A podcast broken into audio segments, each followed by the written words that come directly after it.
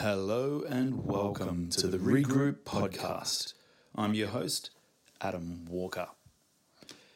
Today on the show, my guests, that's right, two guests, are Yagan and Eve, aka Kalya Scintilla or Merkaba and Eve Olution.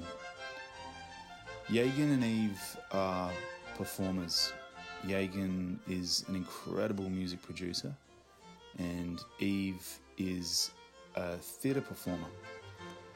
Uh, if you've listened to the introduction for Regroup podcast, I tell the story of being in Melbourne while my children were in far northern Queensland while Cyclone Yasi was looming.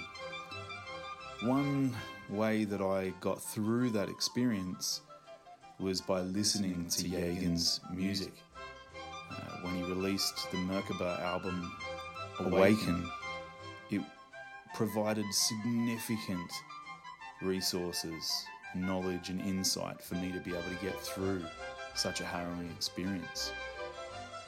And so Yagan was invited to actually be the headlining performer at the, the Regroup Festival that I put on as a fundraising event for Cyclone Yasi.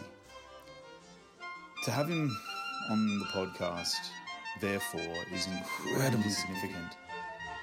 And to be able to also have his partner Eve was just an amazing experience that I cherish so much. I caught up with these guys at Earth Frequency Festival 2019. So I attended the festival and we pre-arranged to get together because we knew that we'd all be on site at the same place and we organised to get together to, to record this conversation. Uh, it can be difficult to catch up with performers in the middle of a festival space, and uh, it was pretty incredible how this all happened. We converged, and there were some technical difficulties, but it ended up happening effectively. Even though towards the end of the podcast, uh, the teepee in which we were recording the conversation was starting to be taken down around us. So we had to cut it a little bit short, but these two beings are amazing people. They travel the world performing their art and have an incredible connection to the earth and to some sort of greater understanding of life and the universe. They have an incredible outlook on life and an amazing exuberance that is certainly expressed through their music and their performance. So, this is really just the beginning of a conversation, a dialogue that I think these two performers will be great contributors of. We discuss their travels and their performance but also I inquire as to how they interpret a, a lot of their experiences. And uh, both Yagan and Eve share some incredibly insightful uh, perspectives on their their life and their insights. So, look, I can't really say any more. It's a really amazing conversation. I fully encourage you to listen to it and also pick it up when we get a chance to come back together again and keep recording this dialogue. So, without further ado, please give it up for Yagan and Eve.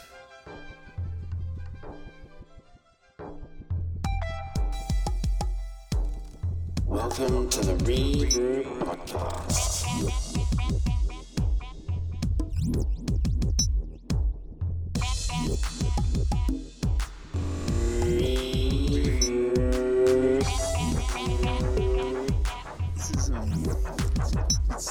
It's cherished time. I make the most of it. So, yeah, I've just started recording, and we can just talk. Yeah, perfect. Yeah, you can come in.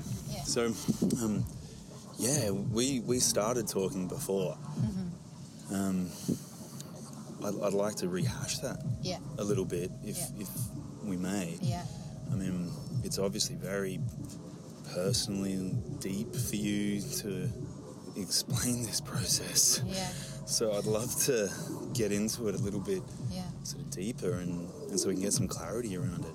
Yeah. So to recap, you Yeah. were sharing with me that being a performer within the transformational festival kind of space has been um, maybe going in phases in terms of its social dynamics and you guys having weaving in and out of that mm-hmm. and then having to navigate commercial life Yeah. and economic life and transportation systems and Yeah.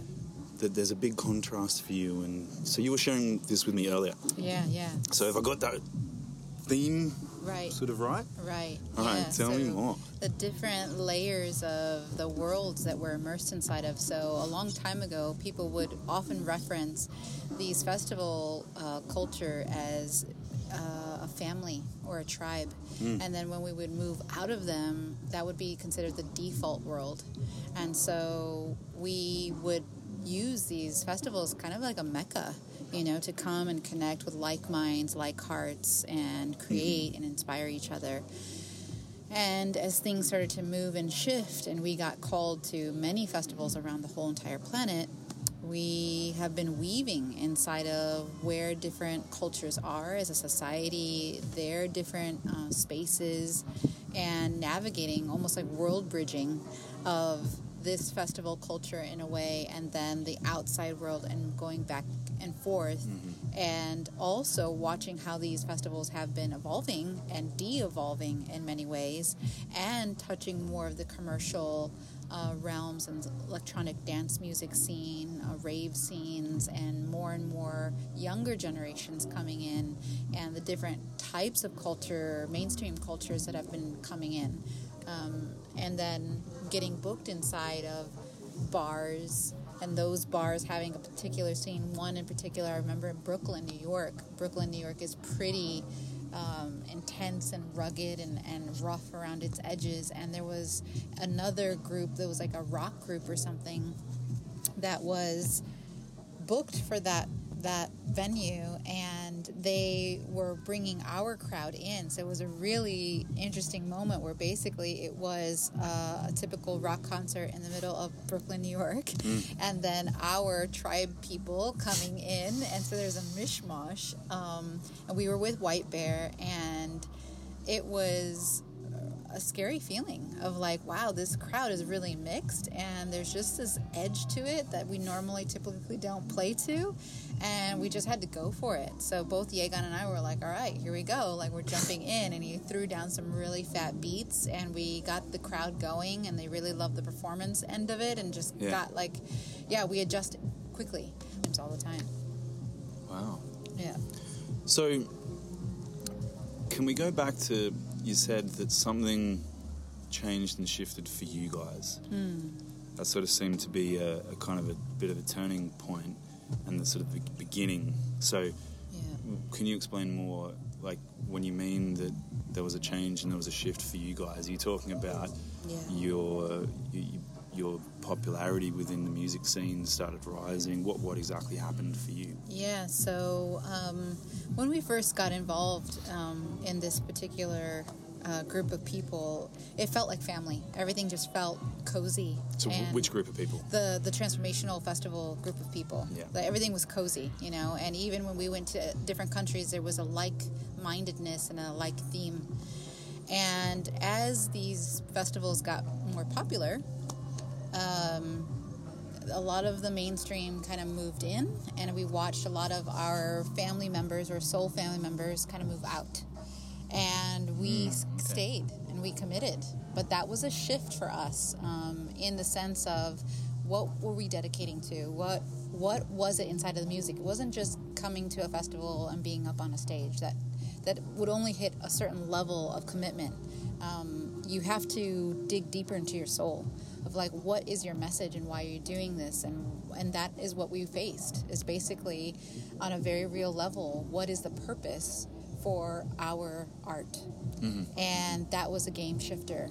And we basically needed to hold on to that as we got to play in really dense vibration places or really like commercially vibes or even a festival that would have heaps of drugs and really thick you know layers of drugs. I remember one particular festival we were booked for uh, was just inundated with cocaine and a lot of like skinheads and it was a very intense uh, vibe. And to the point where someone was trying to climb one of the subs and angry because they had basically pushed Yagan um, a couple sets back and the timing was off. So usually at nighttime it was like full on mm. and he's progressive. So they wanted faster beat. So and the, this the guy was timing of their out. drugs didn't Yeah. match the timing of. exactly exactly and literally climbing the subs and it was probably the closest moment where we really felt unsafe in the festival culture which is not common for us. I mean this is one of the safest places that we always feel is amazing you know? And so Yeah. those lines of even physical safety were being pushed and the way that we Oh, were treated and and you know and this is just one of many scenarios in crazy different countries of, of what all happens and goes on. Um, but yeah it's it's an interesting place where your mindset and your devotion and all these things come into play and it changes the purpose and the reason of why we do what we do and that deepens us So is so is that an intention that really connecting with the spiritual Yeah. utility behind doing what you guys do? yeah Is, is going back to when you said that when you guys really shifted gear? yeah Is that what you're sharing with me was the the main fundamental factor? Yeah. You put intention into it, and then something changed for you guys. I think the intention became more real. Uh, we've always had intention behind the art and the music, but this was now real life practice. Like you can have a, an idea, like, oh, I, I intend for this to be an awakening, mm-hmm. healing experience for people, right? And this is easy for us to say this kind of intention. Are you talking the difference between just like an intellectual idea versus an embodied Yes. idea? Or yes. That is yes, it? Yes. Yeah? Yes. Yes. So it's like these intellectual ideas or these ideals that we a lot have, you know, as human beings. This is the ideal of what I would like. Mm-hmm. Yeah. and then life comes in and schools you and says, all right, now you want to do this? You got to really do this and you got to live it. you Mm-hmm. Got to yeah. breathe it. So that became very real for us. Mm-hmm. We had to get into daily practice. We had to really embody how are we taking care of ourselves Mm-hmm. uh, emotionally, energetically, physically. Um, how were we basically operating in our daily life Mm-hmm. and putting that all into the art and then setting intention inside of the art and then letting that reflect back to us Mm-hmm. what we needed to do and real life being our teacher. So we were pretty much on a life lesson in a really big way, pretty pretty much from the start of collaboration. So, so would it be accurate in saying that by getting to this this stage where you were embodying this intention and you were putting a lot of thought and, and design and planning into how to remain healthy and stable, Yep. was was this the I guess mainstay of how you're able to navigate all of these spaces, which from your descriptions sound pretty dark and pretty heavy? And Is this the, has been the key Yeah. for you to be able to navigate these sort of spaces? Yeah, so physical practice and really coming into um, really tuning into presence and, and Eastern philosophy and basically Eastern practices, really coming into somatic therapies. So, really working with uh, inner child wounding, fears, resistances, blocks, and owning all of that within ourselves and um, really dedicating to it and also then the physical reality of detoxing the body and coming into meditation practice, breathing practice. Uh, Yagan loves the whole Wim Hof uh, technique. Does he? Yeah, he's Yeah. super devoted and dedicated Yeah. to it.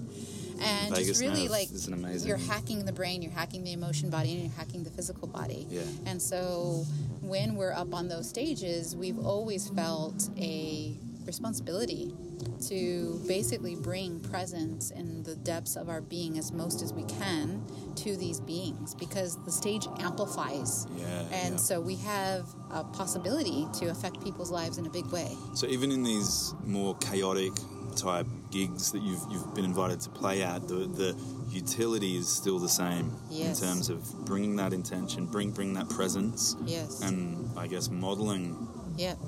on the spot before their eyes. Yes. It's Who, who you are in, in your being Yes. as a as a whole spiritual creature before yeah them. and it's been fascinating because the, the audience is a is a mirror it's a reflection mm. of whatever's going on internally and people can play with it in an in, in, in intentional way or you can just you know have speakers and some guy playing some music and it can be both extremes. But if you really create an intentional piece with it people get it and get it deeply. Um, one particular culture that was really night and day difference was when we were in tel aviv in israel and there's a sea of men. Okay so this culture is very masculine driven um, and especially with their trance a female performer is not common unless she's a belly dancer, pretty much, you know, in belly dance garb. Uh, I am a uh, theater artist, so there's a lot of uh, character work that I do and, and message, so my art style is completely different. But I remember being next to a very popular trance artist as I, we're waiting to get on the stage, and he's looking at the sea of people, and they've got full beers, and they're like a rough crowd, and he's just like, "What are you gonna do?" And I just like looked at him, I'm like, "This is a do or die moment." what did you do? because I'm bringing in basically this like theme about connection to the heart and like all these, you know, kind of etheric ideals. And I dropped into realness. It was authenticity. Like it's it's really So a you, do you or did die what you always do, what you- how you this is perform. yeah, did and this it. is the practice that we're doing outside of the stage. So that's how this Yeah, yeah, daily yeah, practice integrates into the physical Wow. to get us prepared for whatever life throws at us. Well, I mean, I, I relate. I mean, I just told you before. I didn't. I don't know if you knew before. I just told you before we started recording that Yeah. I work as a psychologist, Yeah, and it's exactly the same. Mm. You know, I I have to practice being real and being authentic, Yeah. and being healthy myself. Yeah. And my whole work is about reflecting that to others, and being what I'm. I know in me creates the best me possible Yeah. and just by modeling that it's it's doing the work that fortunately I'm I'm paid to do Yeah. it's such an honor Yeah. to, to be in that space and, Yeah. and, and being compelled to be a better person Mm-hmm. and being gifted with being able to feed my children and Yeah.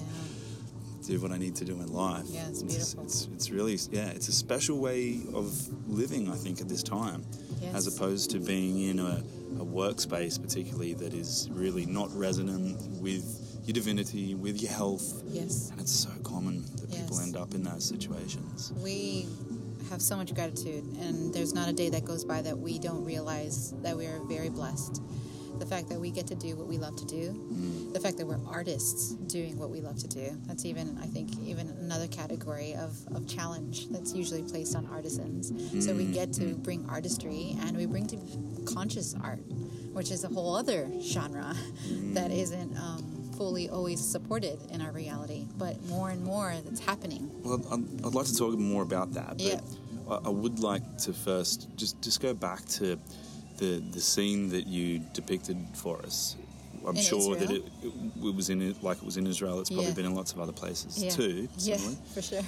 So do you do you feel that when you're in those kind of spaces and you're bringing your art, you're bringing your authenticity to Mm. your performance, do you sense that that has a transformational power? Is is there transformation going on in those line of men at the front? Yes. Drinking beers So and- it's pretty interesting because the quality of the vibration literally shifts. So that's really what we're playing with. We're playing with an energetic kind of vibe or feel that people can feel when they're inside of any kind of, you know, closed room mm-hmm.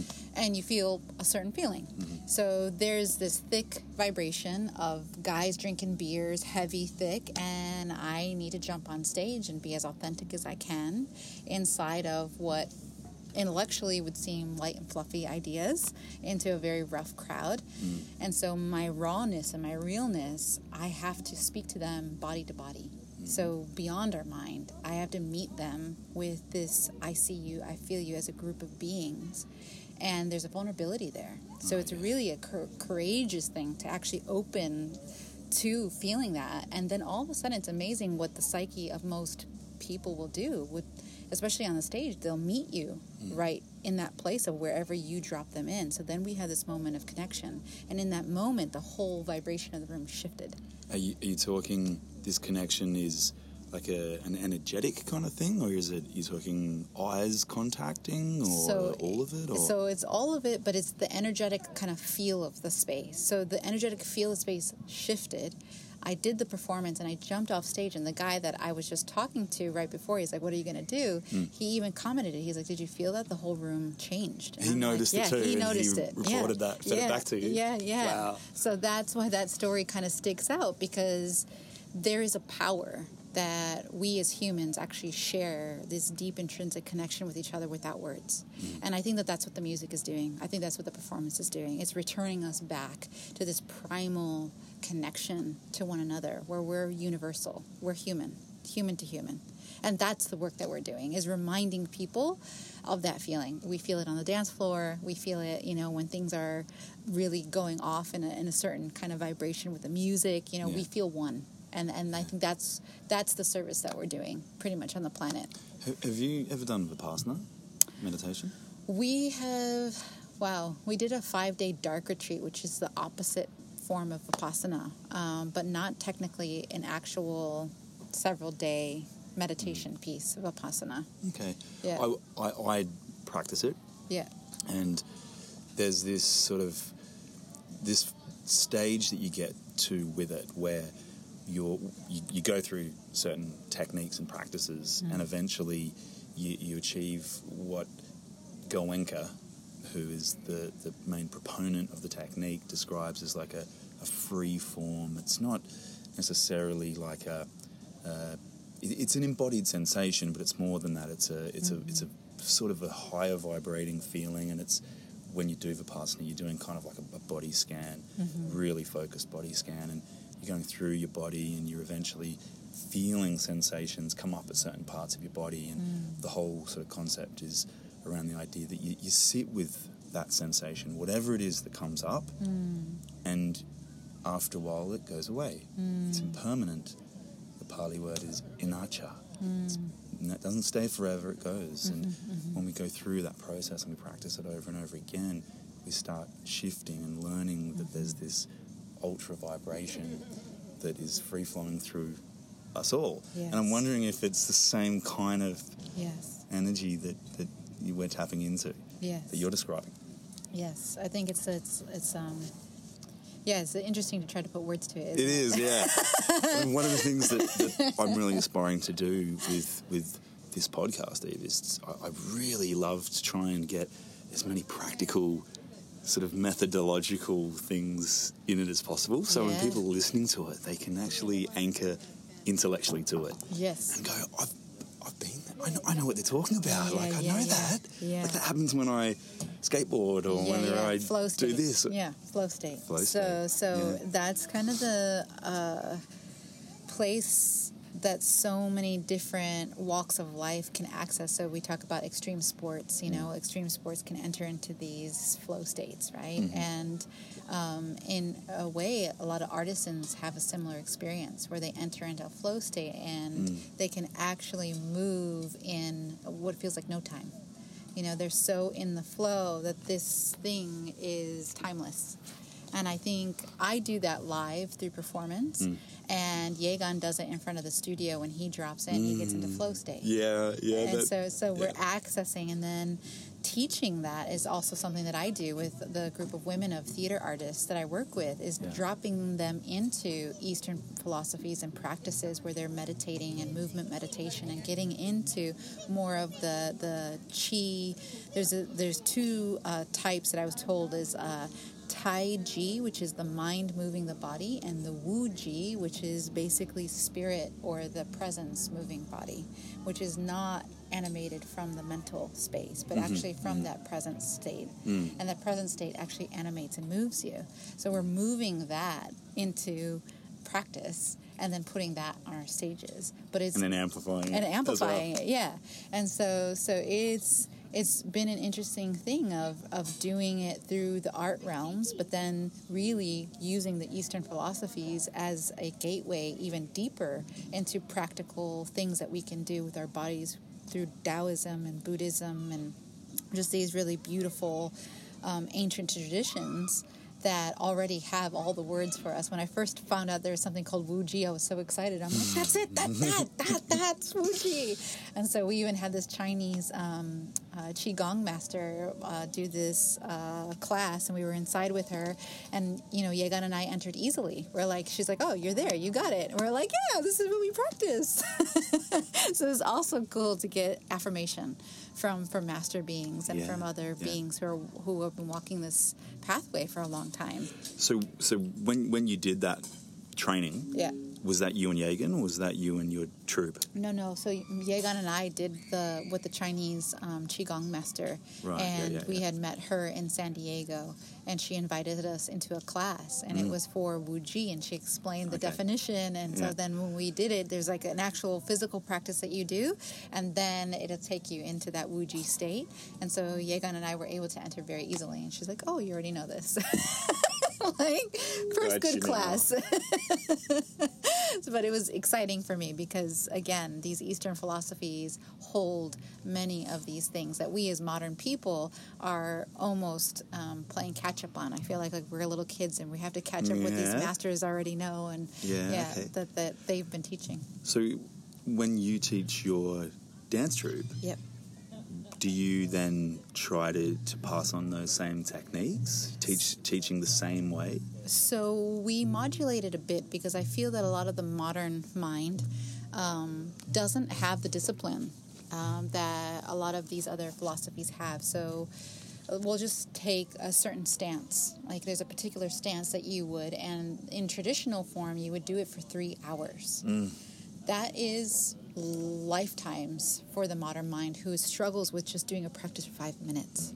So it's really breaking down um, things in a bite sized way for them to feel pleasure from the experience. So let's just say I do an audio uh, meditation for them. It's a relaxation. We put binaural beats inside of it, and I'm just getting them to feel pleasure from breathing. Mm-hmm. And it's five minutes. Mm-hmm. So the psyche can say, oh, five minutes, that's nothing. I can do that. I can commit to that. So that's the first like layer that we have to get them inside of. And the second layer is pleasure as you go deeper into these, we find out that these are going to take you into very uncomfortable places, and it is not pleasurable, especially if you think about meditating for hour, two hours, three hours, days. This is supposed to take you into the uncomfortable, right?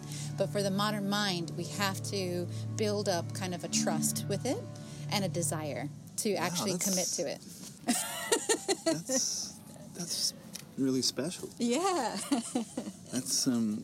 So you designed that yourself? Yeah, so I've been working, um, you know, with the Eastern traditions as, of course, my template, but bite sizing it down to what actually works. So I work with one on one people to find out what their particular blocks are, their obstacles, whether they don't really do well with a routine or they feel intimidated by sitting for five minutes.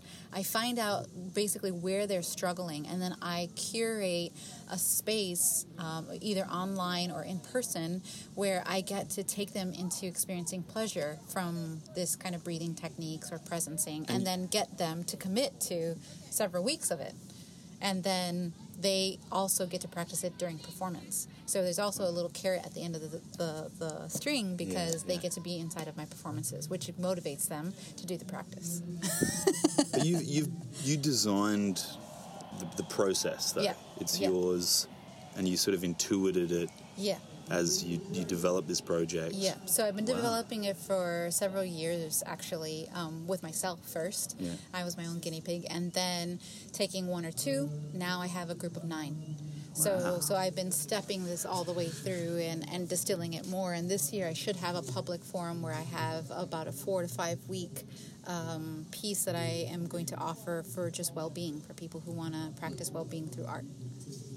Wow. Yeah. Welcome, bro. Hello. I'm sorry for the technical difficulties. Oh, that's okay. These things It's, um, happen. well, I'm. I just. I had to download the app, the, the recording app again. Oh, okay. And so I had to walk around until I found a bar to be able to actually do it. But we just we just jumped into it. But welcome, man, to the conversation. Hello.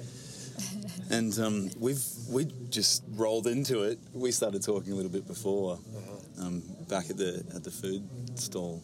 Um, Eve was telling me about the contrast between the, you know the, the the festival experience and then trying to live life and that. And I just used that as a bit of a platform to kick off, and we've just rolled into this amazing conversation. Nice. Yeah. So um, yeah, look, i i at this this stage now that you've, you've joined us, um, can do you guys mind like i- i- giving a little bit of an intro?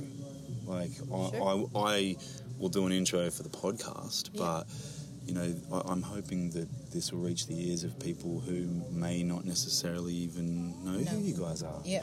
So I'd really like it if you could introduce yourself and, and give a little bit of a background, um, just into in so much as you would like to, to offer. Yeah. Nice. So let's start with you, good sir. All right. Yeah, my name's Yagan, and uh, I'm a musician and uh, creator of worlds and, and dimensions. Uh, I've got a couple of music projects uh, that are quite well known Merkaba and Kalya Scintilla, and um, a new new baby that we're birthing, both Eve and I together, called Sonic Samadhi and uh, a record label which kind of started as an accident turned into a hobby and now is a full-fledged record label with over 100 releases. Um, and yeah i was born in uh, south of sydney in the country and um, yeah raised as a country boy and um, yeah followed my dreams as my parents told me to do and it's taken me now to yeah, all over the world to like 40 plus countries, and um, it's been one hell of a ride. Fantastic, man. Yeah. Thank you, thank you, brother. Yeah. And Madame. Yes, my name is Eve, and my stage name is Eve Olution. I am a theater artist and a being who has been traversing this world with Mr. Kalya Scintilla, aka Merkaba, aka Sonic Samadhi. And um, yeah, we've been collaborating for the past several years. I also teach a theater troupe who are dedicated to conscious uh, ritual theater and putting on big stage productions all over the globe. Fantastic. Thank you, guys. So yeah, look, I really appreciate the opportunity to sit down and talk. Um, bro, did I ever get to tell you like the reason that I invited you to come up to play Regroup in 20, 2011? Did I ever tell you, tell you the backstory? Uh, you might have. Refresh my memory. Well, I, I went to Melbourne Uh-huh. um, because Alex Grey was coming Yeah. and Tool was playing, and my good friend Adam Scott Miller was exhibiting with Alex Grey, and he said, "Oh, come down, I can get you on the guest list for Tool." I said, "Sure." So I went down for it, and it was at the time when Cyclone Yasi, which was a really big Category Five cyclone, came through North Queensland. I couldn't get back, and my children, my young children, were in Cairns, and it was a particularly difficult experience to, to go through. And just before I left to go down to Melbourne, I had this friend of mine who's an amazing wizard. He just he messaged me and he said, "There's this new album out by this this artist named Merkaba. You should check it out." So I said, "Okay." I didn't have a clue what it was. He was just a really close friend, and I trusted him, so I just bought it straight away, put it onto my, I think it was in some sort of iPod or something at the time, and flew to Melbourne. Did a few things. The cyclone build up, and I found myself in Melbourne mm. in a whole different state of mind that I I'm still processing. I it was it was extremely psychedelic. It was very a lot of fear, a lot of pain, uh-huh. a lot of struggle uh, as a father, not being there for my children. It's the first time they'd ever gone through a natural disaster like that, and so. I sat in Alexandra Parklands in Melbourne, Yeah. Alexandra Gardens, Yeah. and I listened over and over to Awaken. Beautiful. over and over again. Uh-huh. Um, just meditated in the park and listened to your album. Hmm. And so when the cyclone came through, fortunately, the weather system moved further south hmm. and it destroyed a lot of towns south of Cairns, where I live. Um, however, it was still quite devastating. So after the, the major destruction sort of came, and I was able to think again, uh, I just had this this idea. I just I could feel my ch- my children were okay. Eventually, when the phone lines came back online and everything was okay, I could communicate they're okay.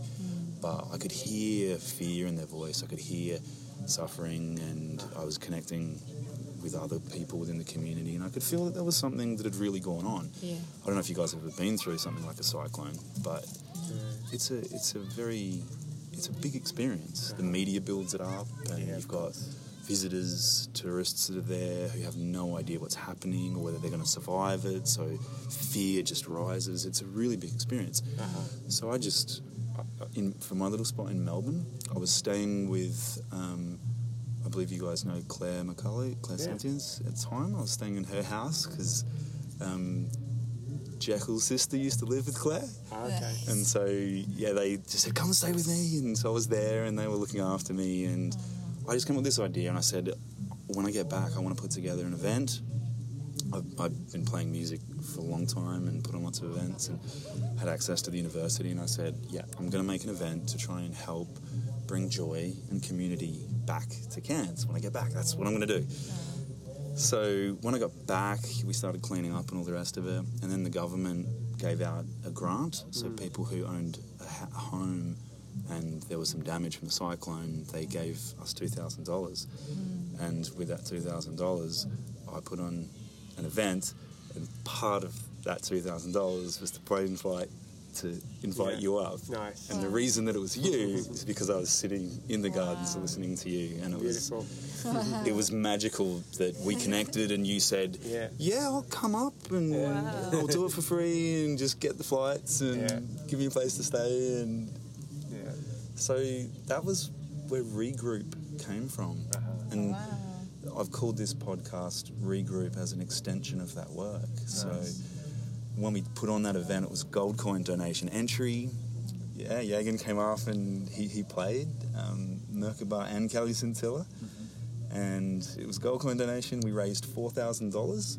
We, we sent $1,000 of that to Dr. Masaru Emoto mm. because by the time we put on the event, the nuclear disaster in Japan had happened mm-hmm. and we really believed in Emoto's work. So we just sent we sent him a thousand dollars, and we used another thousand dollars to develop a little crew. And we went down to Cardwell and Tully areas and just cleaned up people's yards and Sweet. planted gardens and stuff like that.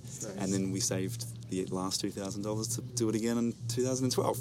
Nice. So to to reconnect with your brother and to have this opportunity to to talk with you is is really special for myself personally, but for this concept as well. So that's where that's where it came from. And yeah, I've been wanting to share that story with you So good. for a long time. So I'm glad that I finally got to share it. Awesome. Awesome. So yeah, look, I, I really open the floor up to you guys. I mean, um, you know, people can can look up what you do. You, you, there's lots of stuff about you guys online, all that sort of stuff. They can they can buy your music, they can listen to your expression, and they can come to your performances and all that. But what do you guys really feel that you would like to share with people? Like, what what is it that you're journeying and the things that uh, have have led to insights in your life? What does they sound like? What sort of things are you exploring within yourself and with the theme of, of being at this time of our story? Yeah, it's a, it's a big, uh, an, an immense topic, that one. But simply, it just starts with intention. Like, that That's was. what he said. Yeah. sorry, sorry to, Yeah. sorry to cut your legs off there. But yeah. we started before you came. No, That's exactly what she said. Yeah. too. Well, that's where it all begins because even when I decided I would ha- I would be a musician. There was a few years of still living in the city and doing audio college and mm. still living for the weekend and partying and being very distracted from music and not having it as my main focus, although I wanted it to be my focus. But when the moment came to really sacrifice my life in the city, move back to the country, be by myself a lot, and focus on music, when I sat down in the studio that I built, there was an intention that came. And that intention was like the seed that everything grew from. And it was an intention to create music and art to awaken and heal and inspire. Because the music that really affected me throughout my life up until that point and beyond was always music that awakened something in me, whether it was emotion or something deeper in the soul. Um, there was this healing aspect of music that kind of opens you to deeper parts of yourself, and it feels like there's healing and catharsis there. Um, yeah, be it dark music or uplifting music, it all has, it all can have that ability, that quality, and then inspiration. You know, there's nothing better than having art to inspire more art. I think that's like the holistic virus of art. It, hmm. yeah, like real powerful art just inspires other artists to continue on their journey and make art. which then awakens more people and Yeah. echoes on Yeah. that Yeah. utility of what you just said. W- Was the intention that, that you were referring to, even we were talking, Yeah. is it similar for you? Yeah, so in a lot of the performances, I really make a difference between what's entertainment versus art. And my big distinction with specifically performance in that question is that art has a message, and ultimately there's an intention behind that message. And similar to what Yagan had, was my intention in performances was to awaken, to activate, and to heal. So when we met each other, we actually almost had the same exact words inside mm. of the intention of our art to give to people, and that's actually what we've carried on It- in our collaboration. Words in terms of when you guys were discussing it and exploring it together as you got to know each other? Yes, So the terminologies were, were similar and familiar and Yes. resonant. yes, yes. And so now that that has become basically our platform of, of that continues in collaboration with the music and the performance together in mm. that intention, and Yeah. it and it's been deepening ever mm. since. Okay, so we before you came, Yagan, even I were were she was she was sharing a little bit about some of the the more shall we say chaotic spaces that you've been invited to play at, Oh, yeah. and I mean. I like. I really like to get into the details of some of this stuff. As I was explaining to Eve, like one of the one of the things that I think is is really beautiful about having these sort of conversations is that like I can kind of try and pick things that might be useful for other people as methodologies, like things they can actually take from this conversation and Yeah. apply. For sure, I want to try that. Yeah, yeah, yeah. So, um, yeah, she was telling me about Israel and, and Tel Aviv and um, the, the difference there between um, the, the frontline males that are at the front stage and compared to some other spaces and all the rest of it. Yeah. So, we were talking about how when when she's really present and she's really um, aligned with her intention, that the stage amplifies that intention and she, she models models that flow. That that has the power to, to really shift the room. She explained it as there was a moment where the whole that was was that in in whole a s- vibe. in a In a closed club. space. Mm-hmm. So she explained it how that, that whole that whole space had shifted. Yeah. So you're sharing your intention to awaken hmm. and and to try and have these cathartic kind of experiences.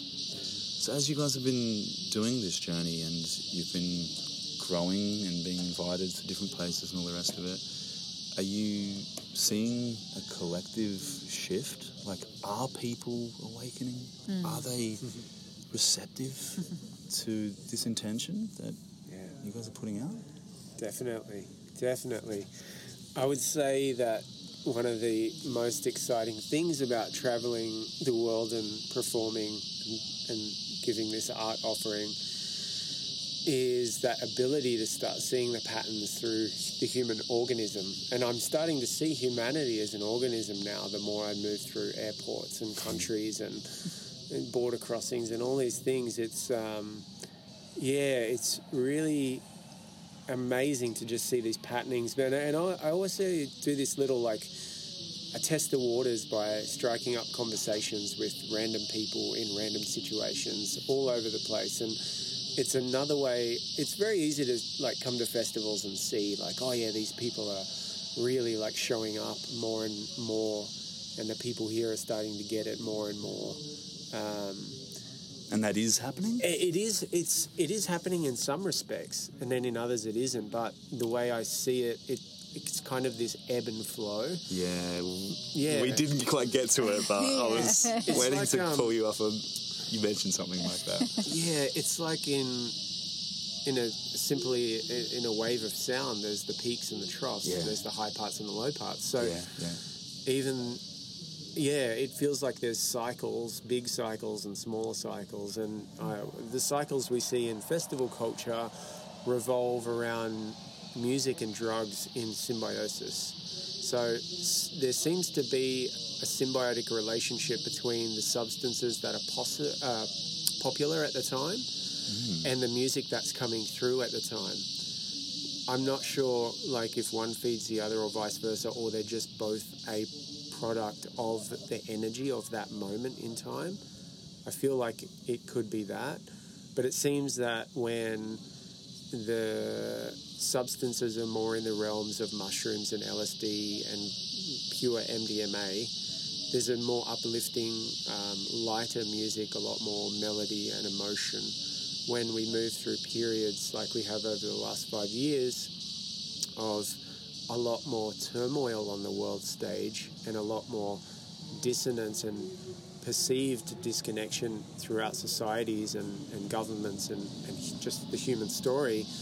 In the festival world, I've noticed uh, just through observing that there's a lot more ketamine and cocaine and speed and research chemicals, which which all have the ability to dissociate and disconnect. Um, there's, there's less less togetherness, and then the music as a result is really dark, heavy, um, yeah, like almost brutal in a way, and it kind of You, reflects do you that. mean your music starts feeling that way? Well, I've actually yeah explored the shadow a lot over the last five years because I've just noticed that that's where humanity was growing, and myself as well. I was going through some shadow um, stuff in my own journey, Yeah. so it felt very necessary to bring that through in the art. Yeah, yeah. Because. Yeah, if we follow the pattern of turning away from the shadow and banishing it, we end up being this, the next Christianity, right? you know, we all know that doesn't work. It really feels like it, this um, movement through the shadow is an opportunity to actually face it and to learn from it and to transmute it ul- ultimately. Yeah. So yeah, it is. It's really wild to see these patterns, and I've definitely been feeling in the last couple of years this steady upswing um, in myself and in the world around me. And I, uh, there's a lot of feedback you get from meeting people in different places and different lands, and it's great when they mirror back to you these words of like, "Oh, I feel like things are getting lighter again." And so I'm like, "Yeah, okay, I'm taking notes here. I'm starting to see the patterns." Yeah. So it is. It's uh, it's an epic place to be. To and I, I've been using this book called the Gene Keys, which gives a map of the genetic code connected to the I Ching and to astrology, and it really breaks down multiple levels of human genetic coding and how we play that out through patterns in humanity. So this book, coupled with navigating through the human organism, is giving this really rich texture to life at the moment and the way I've been perceiving it. It's been really cool. in in terms of affirming, Yeah, What you definitely. seem yeah, to- yeah, yeah. Uh, uh, well, first of all, looking at the code, the, the gene key code within myself, and what um, specific codons I work with in my expression in this lifetime. Um, and then looking at how those relate to my relationships and then how they relate to the world. But then also flicking through the book and looking at some of the big, the really big pieces like Gene Key 55 is the shadow of uh, victimization and the gift of freedom. Every gene key has a shadow, a gift, and then a highest vibration, a siddhi. So, yeah, when we read about this human genetic programming of victimization, and we see that it's something that's passed through ancestry, through genetic lines, and then we read the ability for humans to have true freedom, we start to really um, see a bigger picture. Like a cool example is conspiracy. Like I have the the Ring of Illuminati as one of the gene key codon groups that work through my gene keys. And before I discovered this book, which was only a couple of years ago, I was hell bent on conspiracies Yeah. and really, really thirsty for like finding out the depths of, you know, what they were doing to us. That story, which is a victim program, them and us. And when I started reading this gene key of corruption um, and equilibrium, I started to realize, like, oh wow, actually, I'm just running a program. And yeah, it doesn't mean that conspiracy isn't there, but it is something that we're agreeing upon collectively through our genetics. And then there's a story that moves us beyond that. So since And, I, and then we activate them too. We activate these genes, and, and that carries them forward. Yeah. And then we imprint them in Uh-huh. our children. Exactly, And in it. our media and in our products. Exactly. and- Yeah, yeah. So it gives us a, a really cool um, overview of of the possibilities of where we could be headed as a species. Mm-hmm. Yeah. Okay. So can it then forecast forward? Is this- Definitely, This, text I mean, us he- an outlook. He, he talks I about. don't know this book. Yeah, Like, it's a phenomenal book. It's huge. It was put together by a guy, an English guy named Richard Rudd, and he spent decades and decades putting this information together. He was the understudy for the guy who created the human design system. So he learnt human design from him before he passed away. But he studied the I Ching. It brings in biology, mm-hmm. cutting edge genetics, Astrology. it, astrology. It really is such a beautiful marriage of science and spirituality. But the thing I love most of all about it is that it always resolves into the heart. Like the heart, the human heart, and this ability for love is a central theme to the entire book. And yeah, it's it's very much like um, the, the shadow is is very much like a mental realm, and then the, the gift is very much the heart realm. So it's kind of this bridge between the two. So Yeah. can can you describe like a bit more about what what you mean by resolving into the heart? Are you talking about a a sensation? Is it a visualization? It's Is like it- the, the human's ability to move into a true embodiment and connect with the heart is akin to our species reconnecting with and caring for the earth. Hmm. When we come into our body, the core. yeah, mm-hmm. like when we when we actually come out of our mind and start bringing our awareness into the intelligence of the body, we start to realize, oh wait, I've poisoned this body through drugs and alcohol, through even emotional negativity I've had towards myself and others. Hmm. When we come into that awareness and we drop in and we start to reassess our relationship to how we treat our bodies, that is dropping into the heart space, which is knowing this ability for love. And then that in turn is a mirrored in our connection to the earth. It's like our body and, and the earth are, are one in the same. Yeah. So it's actually like this whole theme is very central to the next album we're working on for Kalya Scintilla. And um, yeah, it's part two in a three part trilogy, and it'll come out in October. And it's about the earth, it's about reconnecting to her. So yeah, that's a, a, a big central theme Wow. in our lives right now. Yeah. I heard I heard you talking about it on From Bloke to Work. Oh, nice. Oh, you listened to that? Yeah. Oh, cool. Excellent. Ryan Ryan was actually one of the first guests on my podcast too. Ah, cool. yeah. Excellent. So, you, you guys want to share more about that?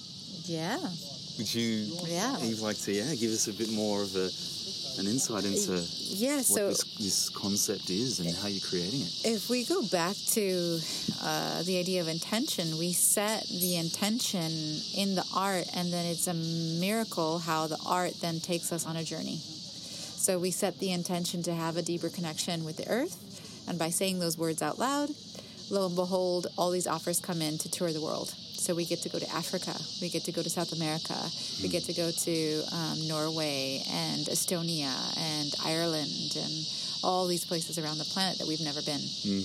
And we look at each other and we just nod and we're like, right, so we're on the mission and this is what we're doing. So we're collecting literally these stories from other people, the locals.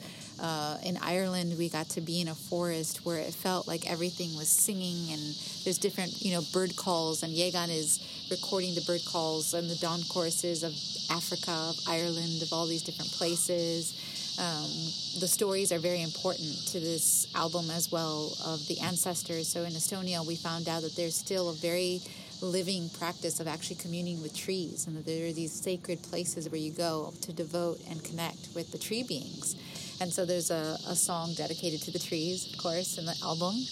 And so we're, we're, we're alchemizing, and then there is this Mother Africa uh, voice that we're working with as, as a part of the story that basically speaks to the human heart and speaks to the human in us, calling us back home to her. And so it's like, right, like you've been away, and now come back to Mama. Like she's got something to tell you. So, so And, we're and is is that like the experience that you had when you were Right. in so, Africa? Yeah. So when we were in Africa, there was a definite voice, probably the the deepest experience I've ever had, um, completely sober, I will say, um, with basically sitting on the earth and feeling this overwhelming power of the mountains and the ocean and the sky as actual conscious consciousness itself. So much bigger than me that I felt like a baby, and I was this tiny, tiny little being, and they were these big, glorious galactic forces and it was like I was being held, and the earth and the stars were one. It was like looking down into the earth and imagining you could see the universe, and looking up and you can see the universe. So that it was was a like visual experience? when I was in my mind's eye, like closing Yeah. my eyes and just feeling, and that's what it looked like and felt like to me. Mm-hmm. And this this this feeling of like, so where we have been born, we will return. So mm. there's this idea that the humans were basically birthed from Africa, and all the bloodlines have come from Africa. So as we trace back our DNA and our ancestors, as we keep going back in time, it will lead us all back to Africa. And so Africa is this birthplace, and it's like this mother in a way. And I physically, emotionally felt the truth of that in my physical being when I went to Africa. And nothing prepared me for that kind of feeling. I was like a little kid, really, just very excited to be in nature, very excited to be just feeling her. There's a vibration to Africa that is very different from all the rest of the places on the planet I've been. And I've been to several other continents. And yeah, my soul was singing. And this love and this remembering and this connection is going to be infused in the story of the new album. Um, and Okay, giving that's, her a that's voice. an overarching kind of theme, yeah. the African experience. Yeah, yeah, Wow. and pulling in uh, indigenous stories of the creation of the earth. So there's three that we're we're basing. One is from Australia, the other is from Hawaii, and then there's another one in South America. And these all three mirror each other. So I've been working on the mythos and the actual weaving of the storylines inside of the music for this next album in a really big way. And as a result of that, we've been just experiencing this earth in uh, yeah, beyond words. So the more that you open up to that intellectual idea of planning the album, you're finding there's more alignment with things that make it work more for you guys, and it's growing Yeah. as a natural process without having to do too much. yes. It's it's funny. Well, there's you know, Eve does storytelling during the albums to give a, an overview of where we're traveling as we take the journey of listening to it. Um, and of course, there's song names that allude to the chapters in the story, and then there's uh, sound themes or samples of nature or things that will take you to that place through the textures of sound. But something that's not really written about is this idea of a morphogenetic field of information that's encoded into each song and into the album as a whole. And like, it's kind of like morphogenetic. I, it's a word that you could just like throw out there to sound, you know, like you're some visionary, but That's, that's pretty visionary. but but morph, morpho is, is that like, that little plasticine morphing. animated too? Yeah, exactly. but yeah, morpho as in like it's morphing, it's alive, and genetic as in it contains a code uh-huh. of information. And so this field, this morphing field of information is something that attaches itself to the song somehow. There's no science behind this. It's just this knowingness that's been revealed to us again and again. And I'm starting to find other musicians and artists who are talking about the same thing with their art. They're starting to find that there's an energetic field encoded to a piece of art that has information alive inside of it that others can discover without it having to be told to them through actual words. And we've had the experience of having kids come to us and say, Oh, we listened to this one song and we had a vision of this deity or pyramids or some temple or something. And lo and behold, we've done a ritual around that particular song to encode some Egyptian information in there. So there's things happening that uh, are, yeah, like a, on a ritual basis. But then there's also just this mixing pot of ideas and energetics that we carry to each song that we work on, to the album as a whole. And yeah, somehow magically it just gets encoded into that cauldron. and uh, it's still a fascinating thing to behold. But I know it by having listened to other artists' music and going really deep into the, the field of music again and again for specific artists and then feeling things that yeah aren't inherent in the song itself on a logical linear perspective. It's more of like a subtle field where i'm like oh i feel this and i feel that. Uh, and yeah i'm starting to understand more and more that there is this field of information. Yeah. Can I share something that's coming up for me? Yeah. Um, I, I'm Mm, not sure if I've shared this with, with you either, Yagan, and I certainly haven't had the chance to share it with you. Mm-hmm. But I wrote my psychology research thesis on using skateboarding as an intervention for ADHD. Nice. So I, as Yagan has been a skateboarder all my life. Well, you came to my skate shop, you know how to skate shop. Yeah. And skateboarding was something that was, you know, it's, it was my art. It's an artistic expression for me. And so I found that it was it was coded with healing for me as a mm. practice. Mm-hmm. And so when I became a young adult, I got an opportunity to become a coach. And I was coaching in Ellie Beach, helped them build a little skate park there, and I was coaching kids. And I had this mother come up to me one day and said, "You know, I don't know what you're doing, Adam, but my son is doing his homework. He's making more friends. He's helping around the house, and he's got ADHD."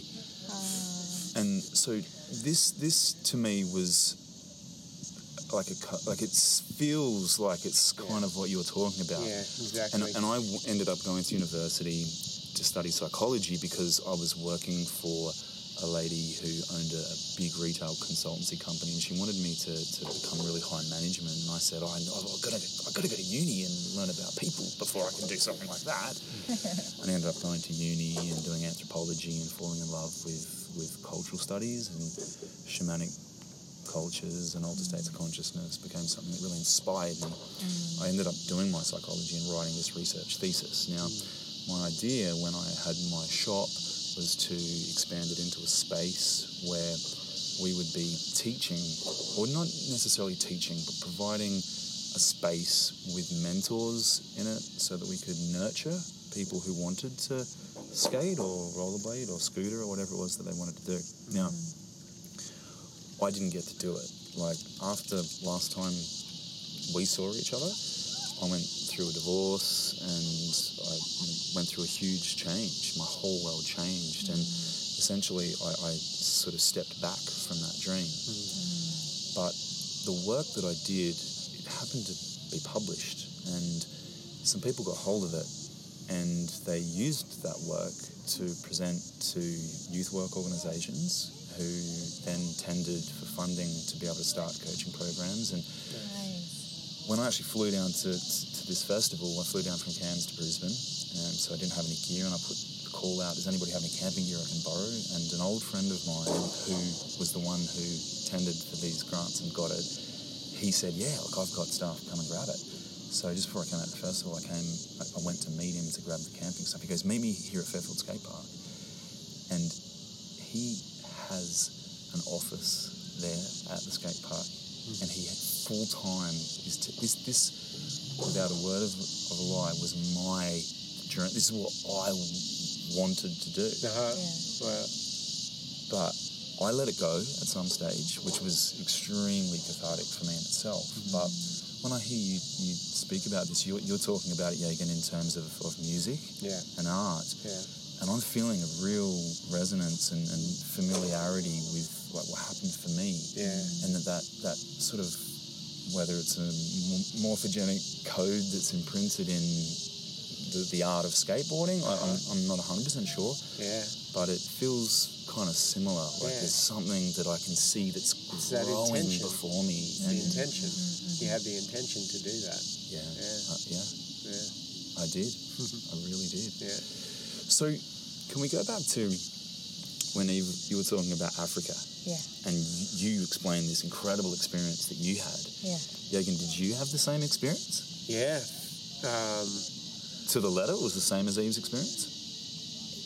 yeah, I just felt a vastness. Um, it felt grand. It felt ancient. Being under the stars at night felt like you could just hear the, the ancestors whispering from the sky. And I also, a few months before, I'd read a book by uh, an African Sangoma named Credo Mutwa. He's still alive. He's probably around 80, 9, 98 or 99 years old now. And he was a, a Zulu shaman, or is a Zulu shaman of the highest order, like a lion shaman, and was passed down this secret knowledge of Africa called the Umlando. And he broke protocol and started to write it down into books to share with the world because a spirit came to him and told him that if this information wasn't to be shared at this time, it would be eradicated and destroyed and lost forever. So he just felt like, oh, this is my mission. So these books are really fascinating um, reads, and they go deep into a lot of um, mythology that the rest of the world has adapted their mythologies from. The story of Prometheus originated in Africa with the story of the jackal stealing fire. Right. Yeah. So there's actually just in this one book, and there's several books he's released. Yeah, there was uh, I don't know maybe five or six mythological tales, and they were all tales that originated in Africa, but they'd been mirrored by other cultures that came later. So it's like yeah, these archetypal stories. But the cool thing was when I was in Africa, we got to have a, a reading of the bones, which was uh, like a shamanic visionary tool for telling past and future, uh, where they put all these bones and stones and shells and trinkets and treasures in a big uh, cloth, uh, like a big piece of cloth, and they bundle it up and then they kind of shake it up and then spread it out on a carpet in front of you and then tell you a story related to how it landed. Wow. And it is Very cool. like you know how in here of the reading of tea leaves. Yeah, I was going to So- say, yeah, yeah. kind of tea So leaves it's like it's Yeah. like that, but way deeper, and it is so incredibly profound in terms of its accuracy of what it was telling me about myself, where I'd been, even like mm, afflictions of you know asthma came up in it and things like that. So it just blew me away to have this woman read to me. But she had had a connection to Credo Mutwa, to this shaman.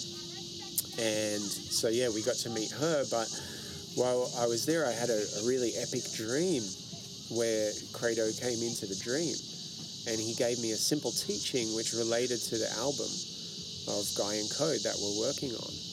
So it was a really, uh, really mystical goings on when we went to Africa. We went to a sanctuary where they uh, look after big cats that have come from canned hunting or from circus or wherever. And they have a, a group of white lions there. And the white lions are one of the most mystical, if not the most mystical beings on this planet uh, in the animal kingdom and queendom. And these just being with these lions was incredible. But the cool thing was, before I we went to Africa, I started to read a book by Linda Tucker called the um, what was it called? The Secret of the White Lions or something. Anyway, it's a Linda Tucker book on white lions. Yeah. And it talks about the mysteries of Africa, and Credo Mutwa is in it Right. because she got all her teachings from Credo. So all this like cool thing all synced together, and then we went walking in the hills in Colorado, and I found an entire mountain lion skeleton. While, hike while right I was before went. reading this book, I have one of the bones here in my hat. Wow. That's one of its knuckle bones. And it's extremely rare to find a mountain lion and then intact, an actual thing intact. When he would show it to locals, people were like, "Whoa, where did you find that? That is not common at all." wow. These animals are, are yeah, they they tuck far away from humans, so it was magical all the way around. this guy needs to take the teepee down. Okay. Um, well, look, we, um, I think we're just getting started in some dialogue here, guys. It, it feels like that. Um, and that's, it's really humbling that you say that because that's exactly what I'm trying to do here. I want to, I want to keep this going, guys. Like I, Yeah. you know, I think you, you are incredibly inspiring humans, and I think what you're doing is is really contributing in a real positive way to humanity, and uh, to get the chance to to sort of try and get in deeper with the story is has been a real privilege, and I can feel that there's a lot more to it, and I can sense that you guys are just sort of getting some traction on how you guys go about it. Yeah. Yeah, I mean, we haven't even started touching on things so deep as like your relationship and parenthood and things that like I'm very personally really really interested in and Yeah. yeah like I would uh, I would really love to, to get into that stuff at, at some stage but yeah we have just all been at a festival for a few days and we're in a teepee that's starting to be Being taken down taken around us because the festival's finished and uh, so I, I, I guess out of respect for the teepee guy, we should we should probably Yeah. wrap it up. Yeah. But um, do you, is there anything that you'd like to share just just in closing? Well, in the theme of deepening the story, I feel like it's something that I, I'd like to just encourage everyone right now to deepen their story, their own inner story, and mm. the story they tell to the world. Because we've been playing on the surface for so long. Mm. And, you know, this is also me echoing this to myself because I've played on the surface for so long. Mm. And uh, I've really felt comfortable being in a place of mm, being this ideal of, of humble or um, just, yeah, definitely deeper in my art, but not wanting to really step up to the world and, and reveal that depth. But I feel like right now is, is a time where we need to do that collectively. It's really humbling to hear you say that, Yagan, because you know, like for me, when I sat in Alexandra Gardens in Melbourne, like I felt like you were opening up your depth to me hmm. Hmm.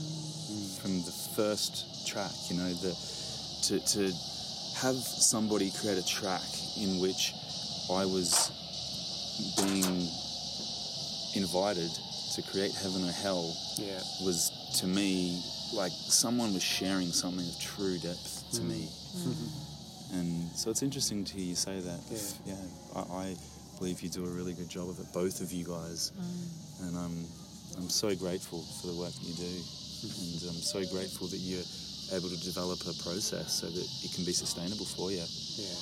And if there's anything that I can ever do to support you on the journey, I get in touch. Thank you. I'd love to continue the dialogue next time we get to see each Yeah. other or Yeah, whenever definitely. whenever we can cross paths. Yeah. But For I. I wish you all the best with the, the new album and I look forward to feeling it, Yeah. Awesome. Thank you. experiencing all the other works that you guys put out in the future as well. Yeah. So thank you guys very much. and Great. We'll say goodbye. Thank you all for listening you. and uh, listen out for the next installment. Excellent.